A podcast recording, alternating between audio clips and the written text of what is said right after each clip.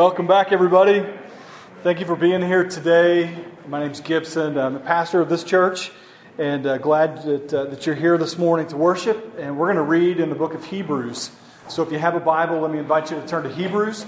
If you don't have a Bible, there may be one in the pew in front of you. And if you're looking for the book of Hebrews, if you go all the way to the end of the book, you'll hit Revelation, and then just take a left turn, maybe four or five little books and you'll run into the book of Hebrews. We've been in this series for the past couple of months, and, and I charted it out. It looks like this series will carry us through into January uh, if, I, if I just stay on task and just keep rolling.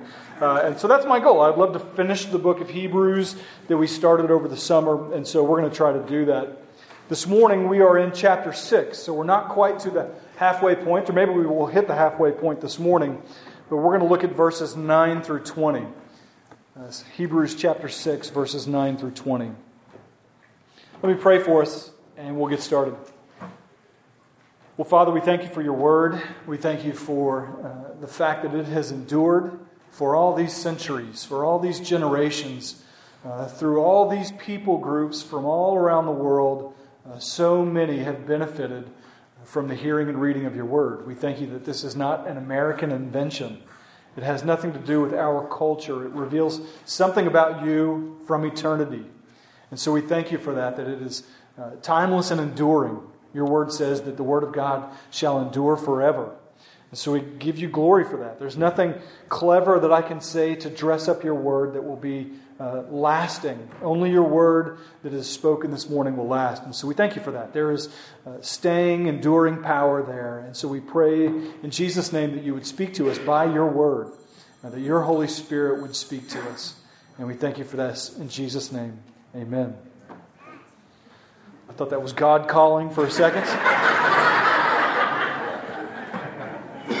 Just somebody forgot to silence their phone. That's all right.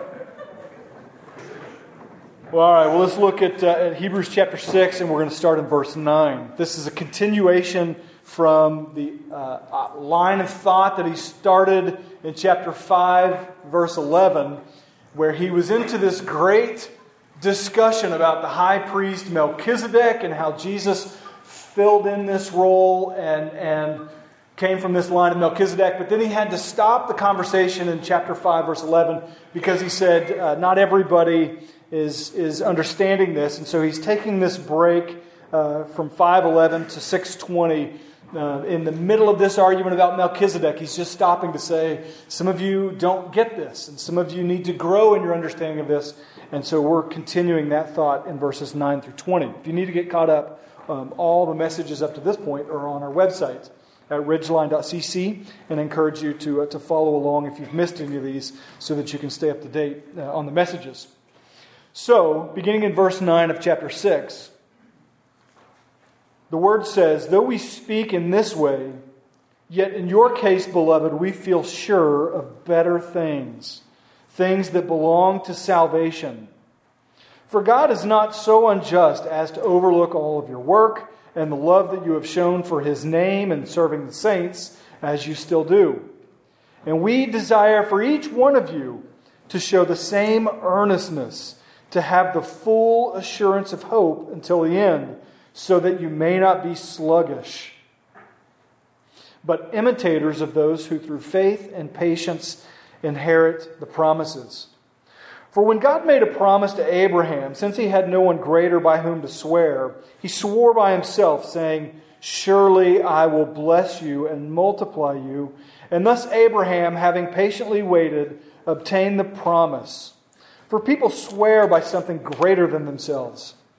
And in all their disputes, an oath is final for confirmation. So when God desired to show more convincingly to the heirs of the promise the unchangeable character of his purpose, he guaranteed it with an oath, so that by two unchangeable things, in which it is impossible for God to lie, we who have fled for refuge might have strong encouragement to hold fast to the hope set before us.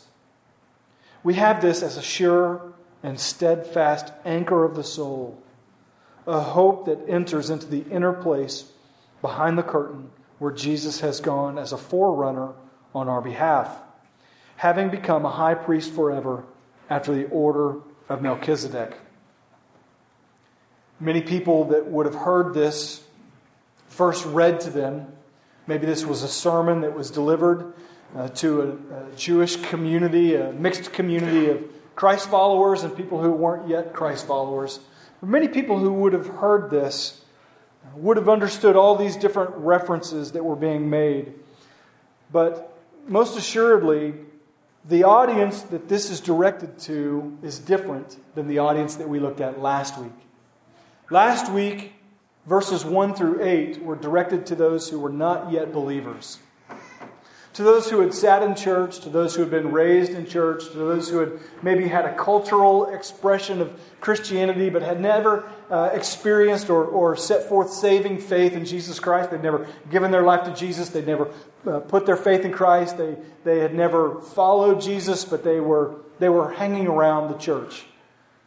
And so he talked to them about their lack of security, that if they fall away, it's impossible to bring them back to the same point of repentance, that there's no way that they could hang around and experience the truth of God's Word and the Holy Spirit and the changes that have taken place in God's people. There's no way that they could ever have more uh, confidence to put their faith in Jesus than they would at that very moment. And so it would be impossible for them to give their life to Jesus if they walked away from all of that witness. This week, the audience shifts. Now, he says in the very first verse, But to those who believe, for you, I'm confident of different things. And so there's a change in audience. And he wants to communicate really clearly in this passage that God's promise will be fulfilled. He's an oath making, covenant keeping, promise fulfilling God that you can rest in. And that's good news. Uh, and that's good news. And so we're going to understand why that's good news. Um, this past week, uh, you probably watched confirmations and hearings. And, and as you watch that, you see people in the background, don't you? they make funny faces or they, they're on their phone checking something and then somebody nudges them that they need to wake up or they need to smile or they need to do something different or they make uh, expressions. You probably saw a lot of that this week during the, these confirmation hearings.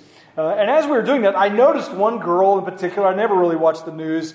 Um, Julie loves the news. I don't love the news. I get tired of it really quickly. But as we were watching, I said, I know that girl.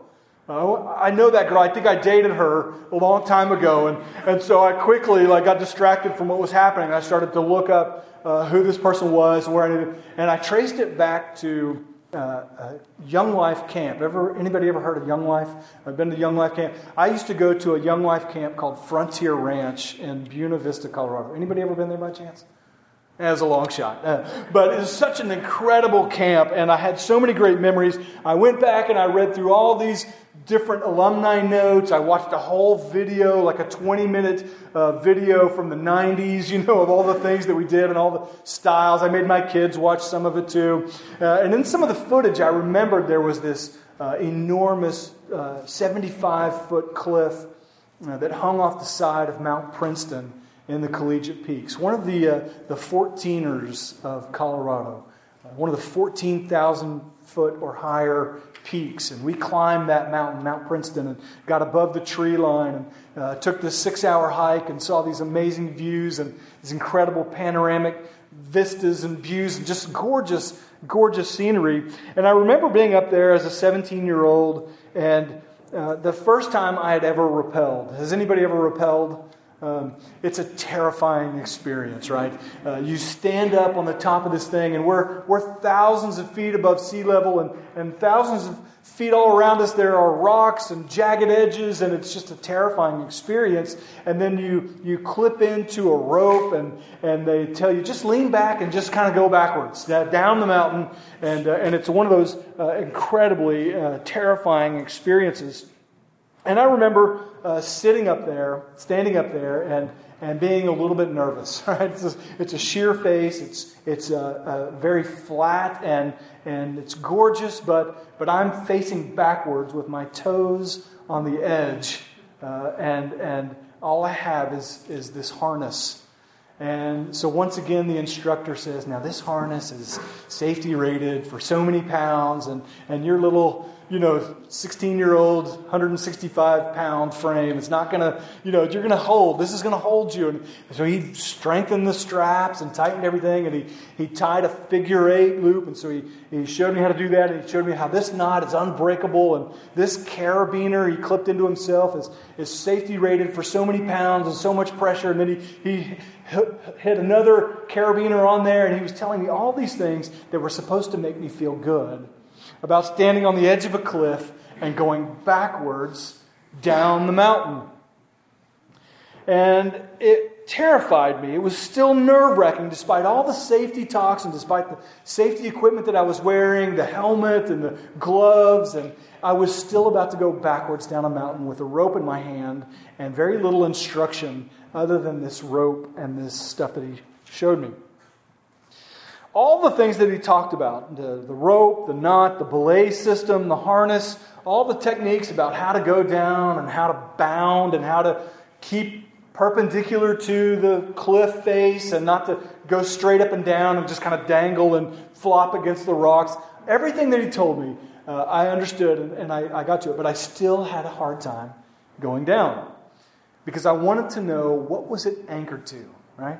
I wanted to know what's it tied to? Now, in years, I've, I've rappelled a lot, and I've seen guys tie a rope off on a root that's hanging out of the side of a cliff. I've seen uh, guys put a pickup truck on top and tie it to the hitch of their truck. Uh, I've seen people tie it around trees, tie the rope around trees. I've seen Bear Grylls make a loop in the snow and throw the rope around the snow and, and rappel backward.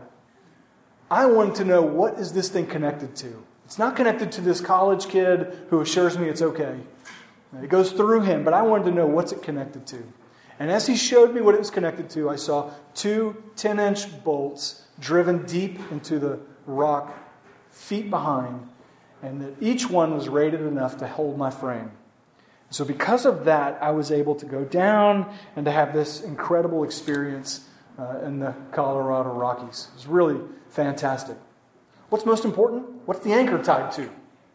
What's the anchor tied to? What is it going to hold? What's going to hold it uh, if things go wrong? If I'm dangling, if there's bad weather, if something happens, if the, the rock gives way all around, what's going to hold me? That's what I needed to know. I remember about 10 years ago, a friend came to visit me, and as he came to uh, visit, he was just in personal crisis. Just recently experienced a divorce as a result of infidelity, was losing a business, was going in a different direction. Just everything in his life was chaotic. And everything in his life was, uh, was really uh, bad. All the circumstances were terrible. And this person who, who didn't yet know Jesus, uh, I just watched the chaos and the crisis just rip his life apart. At the same time, there was a hurricane happening, and, and I, I began to read all these stories about anchors and guys who can anchor these boats in the midst of a hurricane. Uh, and in the midst of that, I just made this spiritual connection that was just welded to my soul. That when there are storms that kind of rage all around you, that in Jesus Christ we have this sure and steady anchor. That though everything can go wrong in your life, you can be grounded in Jesus Christ.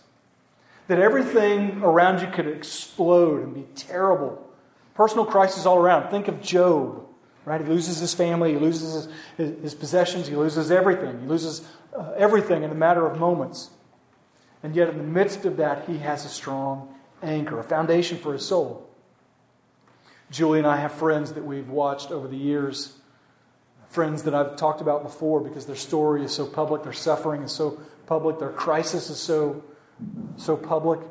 Friends like Jamie Walker, who lost a son in a, a torrent, a, a, rainstorm that swept him under uh, a street gutter and took his life at age 12. Uh, friends like uh, the Freemans, who lost their young son Trey. Uh, Trey was uh, lost to leukemia, I believe, some sort of cancer, and, and died at a young age. And then her mother died, and then there was another death in their family. And then just last year, uh, their, one of their older sons was hit by a, a truck merging onto the highway and has had a traumatic brain injury. And, and through all of this, I've often said, Lord, how, how much can he take? How much can they handle? Why do you allow this sort of affliction to happen. And yet, as I've watched them closely, as I've watched them very closely, their hope grows, their faith increases, their, their joy in Jesus Christ, regardless of their terrible circumstances, it grows. Their faith strengthens, their hope never fades. So, what can this text that we just read, what can it teach you about having a firm anchor for your soul? If you feel like you're tossed around by the wind and the waves and the storms of life, if, if your life is in turmoil, if, if personally, uh, maybe even just inside, you're struggling with mental issues or struggles or difficulties or doubt or confusion, or you just don't know what's going on and you, you want to have this sort of anchor that I'm talking about, how can we understand this passage? What can it teach us about this firm anchor? Well, let's take another look at our text, and we're going to make some comments about some of these passages so that you can walk away this morning echoing this passage that we have a firm anchor for our soul, that we can hold fast to the hope that we profess in Jesus Christ. Look back at chapter 6, verse 9. He says, Even though we speak in this way, yet in your case, beloved, we feel sure of better things, things that belong to salvation. You may have doubted last week during the sermon that verses 1 through 8 were directed to non believers, but if there's any doubt now, this verse 9 kind of helps put that to doubt, to put that doubt to rest, because it describes really clearly a change in audience. In your case, beloved, that's a term of affection for the believers in the room. In your case, beloved, we feel sure of better things. What are the better things? They're in contrast to the couplets, the three couplets that were described last week, the three things that were attributed to non believers the repentance from dead works, the basic elementary doctrines about the future coming of the Messiah, uh, the laying on of hands, the, the different washings, all the Old Testament laws that were meant to show them who Jesus was. Now, this audience, he's saying, but for you guys that are saved, the beloved in the room, I am confident of better things, things that belong to salvation, not those things that don't belong to salvation. He is giving them a clear transition in the audience, uh, and so this distinction in who is being addressed signals that this is now uh, for the redeemed in the room. For those of you who have given your life to Jesus Christ, these verses apply to you. And I, I hope you didn't miss it as we read the text. He uses language of confidence and assurance. In verse 9, he says, We feel sure of the things that belong to salvation. In verse 11, he says that you may have the full assurance of hope until the end. Verse 12, he says that those who through faith and patience will inherit the promises. In verse 13, he says God made a promise now, when God makes a promise, it's sure. But when God makes a promise and he swears by himself, it is double sure, okay? Uh, God doesn't need to swear by anything. But when he says in Genesis chapter 22 that I swear by myself, Abraham, I will not keep you from being a blessing to the world and to the nations, that through your lineage will come the Messiah and the hope of all the nations. God made that promise sure in AD when Jesus Christ was born, right? In the year of our Lord, when Jesus Christ was born, that fulfillment of the promise that he gave to Abraham, way back in Genesis 12, way back in Genesis 22, was made sure. But God made a promise and he swore by himself. In verse 15, uh, Abraham actually obtained the promise in the son who was born in his old age. What was the son's name? Isaac. Good. Uh, after Isaac was born, Abraham obtained the promise. Verse 16 says, This was an oath that is final for confirmation. Verse 17 God desired to show more convincingly the unchangeable character of his purpose, and he guaranteed it with an oath. Verse 18 by two unchangeable things. Now, if you don't pick up on all the secure language there, he is talking about the security, the anchor of our soul. He's talking about the one who makes a promise and the one who will keep the promise regardless of how you and I think about it, if God makes a promise, it is sure. You can have confidence in your salvation. You can have confidence in your salvation. He's saying, um, I, for those of you who are in Christ, I'm sure of better things. What are these better things that he talks about in verse 9? Well, they're different things than what he described for the unbelieving crowd, to the churched crowd who had not yet personally put their faith in Jesus. He described a different thing for them. But for those things that are better, he's talking about the, the basics of the gospel. What does it look like with, with Jesus? When you've given your life to Jesus, there are better things that grow up in your life.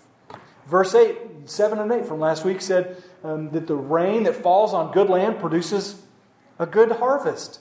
And so there are fruits from your life when you become a, a Christ follower. There is joy that springs out from you, there is um, love that you can't explain. I'll never forget just a few weeks after giving my life to Christ and filling my um, time with prayer and studying the Word in just a, very elementary, basic way as a brand new believer who was from an atheistic, immoral background, um, reading this passage about how God can bring joy.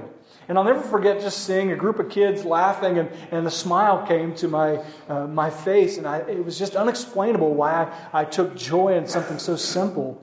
But it was a real testament to my soul that something was changing deep within me, that God was birthing something new in my heart that was different.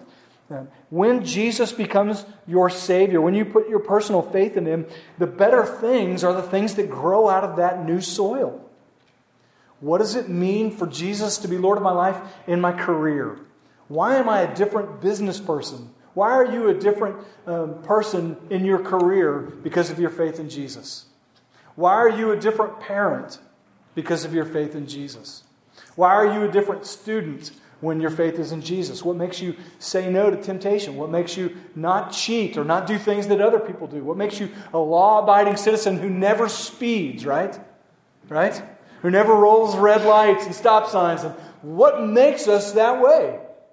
Well, it's certainly not a righteousness of our own, but, but when you give your life to Jesus, it affects every area of your life your career, your language changes, your marriage, your parenting, your addictions. He speaks into your past, all the regrets that you've carried up to this point. He's able to bring hope and peace and put some of those issues to rest. He changes your finances, your sex life, your health, your hobbies, and your recreation and your rest your generosity, the way you approach helping people, the servant like nature that He imparts to you so that you're willing to give service to people, uh, the scars, the wounds, the pain, all the bitterness, the hurts that you bring in to, to here every week. When you give your life to Jesus Christ, there is new soil that affects all of those things. And the seed that grows up is good soil. It's good stuff that comes out of that ground. And that's how you begin to know and have the security that you are in Christ. Those are the better things. Those are the things that he wanted to keep talking about. But he had to stop because there were unbelievers and people who had not yet put their faith in Jesus. They were trusting in a culture. They were trusting in their parents' faith. They were trusting in a denomination. They were trusting in something other than their own, maybe self righteousness. Maybe they felt like they were good enough on their own, but all those things that they were trusting in did not impart to them the blessings of salvation. He goes on in verse 10 to say that God's not unjust so as to overlook your work and the love that you have shown for his name and serving the saints like you still do. What's he saying there? He's saying that, that if, even if at times you don't have confidence in your own salvation, that there are works that you can look back on that are the fruit of faith and repentance. You, you, you put your faith in Jesus, and it caused you to do good things. It caused you to do good works, not as a means for salvation, but as a result of your salvation. You got saved, so you did good works. That's James chapter 2, if you're struggling with that notion of how works and faith go hand in hand. Faith comes first. Faith comes first, and then works follow as a natural overflow of all the good that God has done for you. And he's saying in verse 10 that, that God's not unjust to overlook the good works that you've done and the love that you have shown for his name and serving the saints as you still do. And if you remember back to the first message way back in June from Hebrews chapter 10, this group of believers has been through it. Some of them were afflicted. Some of them were drug off into prison. Some of them had their possessions looted and taken. Some of them were even martyred for their faith in Jesus. And these people who are listening now, they remember that. They remember the people who used to sit in their fellowship who are now dead or had passed on or were still in prison or still had missing limbs or scars on their body. They remember the people who were in their fellowship who had stood up for Jesus Christ and they watched how they endured through that. And so he's saying God's not unjust as to overlook all of that. You showed love for his name and you served those saints, and you still persist in doing that. That's evidence of your salvation. That's means of which that demonstrate that you've been saved.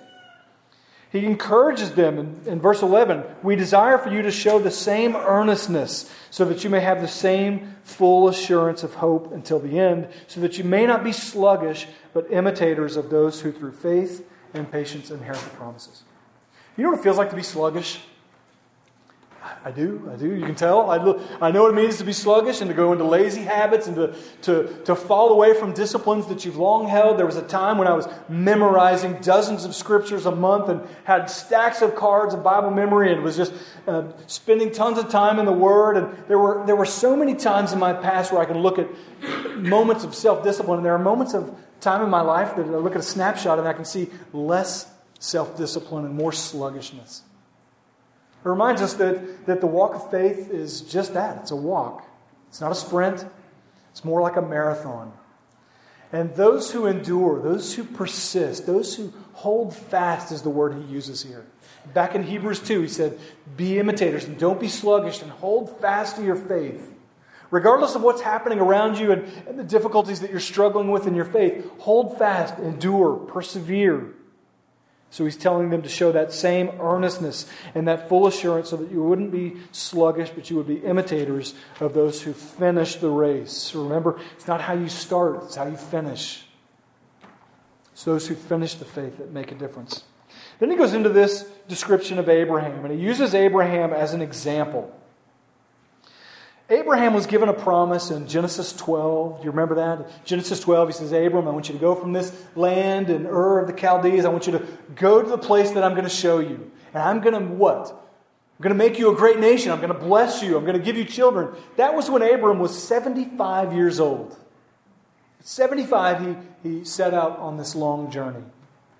And through all of his wanderings and through all of his travels and through all this time that he's following God and he's walking with him and he's holding on to this promise in our head. You can read Genesis 12 to 22 to, to Genesis uh, 39, where it starts off with Joseph. You can read all about the life of Abram in about 30 minutes if, if you're committed. You just get through those 10 or 20 chapters. You can just plow through it. But that doesn't help us understand the timeline of his life. You know, Abram heard from God a number of eight or ten times directly, but in between that, there were all these decades where he just faithfully followed the last word of God. Do you know how long it took for God to fulfill his promise to Abram? 25 years. 25 years. Abram was 100 years old. His wife was 90 when she gave birth to Isaac. That's a long time to wait for a promise of God. How long have you waited for a promise that God has given you about something? Maybe you're praying for a family member. Maybe you're uh, praying for a spouse. Maybe you're praying for a wayward child. Or maybe you're praying for parents or someone with an illness. How long until God uh, fulfills the word that you felt like He gave to you? Maybe He spoke to you about a situation and you have yet to experience the blessing of that promise. We have all these temporal promises that God may make to us as we walk with Him. I can think of a few promises that I felt like God has spoken to me clearly about. The latest in which was uh, for years I've been offered positions that would appeal to my uh, human nature, uh, offers of jobs in my hometown uh, where I grew up near our family. And, and for these last, this last decade that we've been a stranger in a strange land of Pennsylvania, uh, for this last decade, I've had all these opportunities to go back home all these opportunities to take other jobs. And at every turn, the same little passage in Jeremiah always pops up whenever a job comes up. It's that if you stay in the land, I will plant you and not uproot you. I will build you and not tear you down. I can remember having a great job offer, driving to Louisville, Kentucky. Uh, we were on our way home, and as I'm praying about this job offer, the fourth time God brought this passage up with a, a job offer at the same time, I stopped by this little church in Kentucky and we went to the Wednesday night Bible study, and I went into just a random room that had 10 or 12 classes to choose from. And I went into one, and the pastor, uh, or the small group leader, said, Open your books, uh, Bibles to Jeremiah, and he began to read the same passage. Almost 10 jobs I've turned down or stopped the process because of a promise that God has. I felt it emblazoned in my soul that if you stay here, I will plant you and not uproot you. I will build you and not tear you down. Do I feel planted? Do I feel built up? No, I don't. Sometimes I mow my yard twice because I'm having extra prayer where I'm arguing with God about things that I thought He was going to do that He just didn't do. Have you ever felt a promise that God has not fulfilled and you continually bring it back to Him and say, What about this? Abram waited 25 years for the son of promise. Only to have God tell him in Genesis 21 and 22, hey, I want you to take Isaac, your only son Isaac, the son that you love. I want you to put wood on him. I want you to go to the mountain that I'm going to show you, and I want you to sacrifice him on the altar. The child of promise, and I want you to go. And he does it, and God says, stop. I, stop. I don't want you to do this. I can see that you're willing to obey me, that you've not withheld your son, your only son. You know, I was mad at God the first time I read that passage. How can you do that to Abram? Make a promise to him, give him the promise, and then tell him to sacrifice the thing that you promised him? And yet, Hebrews will tell us in chapter 11 that God believed that, uh, Abram believed that God would resurrect Isaac if he killed him. His faith in God was better than the promise that he had. He held on to his faith in God because God was this anchor for his soul. You may have been holding out for a promise that God uh, made to you. Ultimately, we're all hoping for this promise of eternity, for a promise of heaven. That our faith is in Jesus Christ and we've sold out to everything else. Uh, it's going to say in this passage that we have um, fled to refuge we have fled for refuge. Verse 18 We who have fled for refuge might have strong encouragement to hold fast to the hope set before us. We have fled to Jesus Christ for refuge from the punishment of sin. Romans 3 says that we're all sinners. All of us have sinned and fall short of the glory of God, Romans 3 23 says. But we who have fled for refuge in Jesus Christ, we are holding on to this promise that He rose from the dead and is seated at the right hand of God the Father, making intercession for us, and that He will one day come back and take us to be with Him. That's the confidence that we have. And each day, no matter what we go through, our confidence grows as we anchor our soul to Jesus Christ. Let me close with this encouragement for you.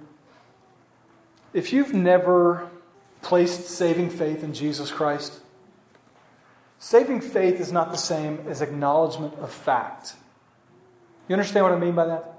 I can look at uh, that stool there, and it's a fact, I hope, that if I sat in it, it would hold me up.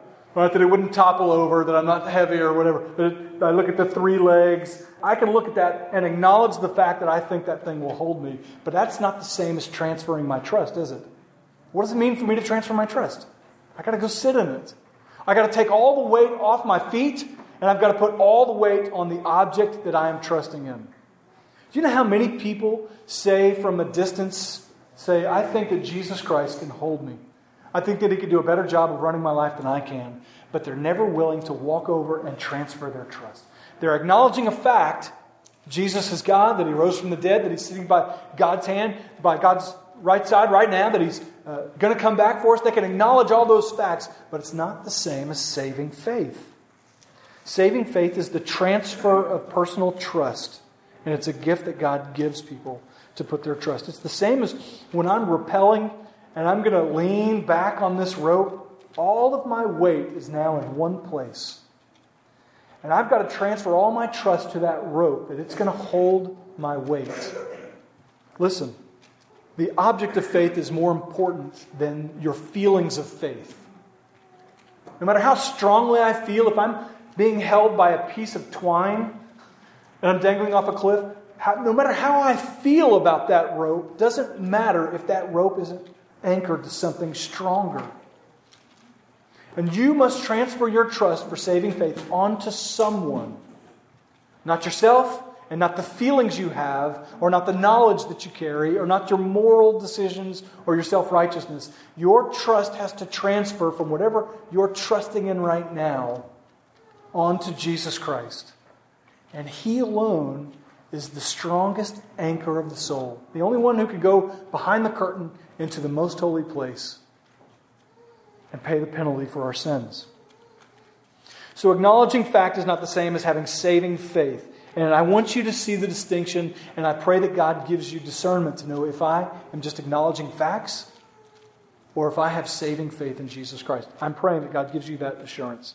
The second thing I want to close with in, in application for you is um, promises and God's fulfillment.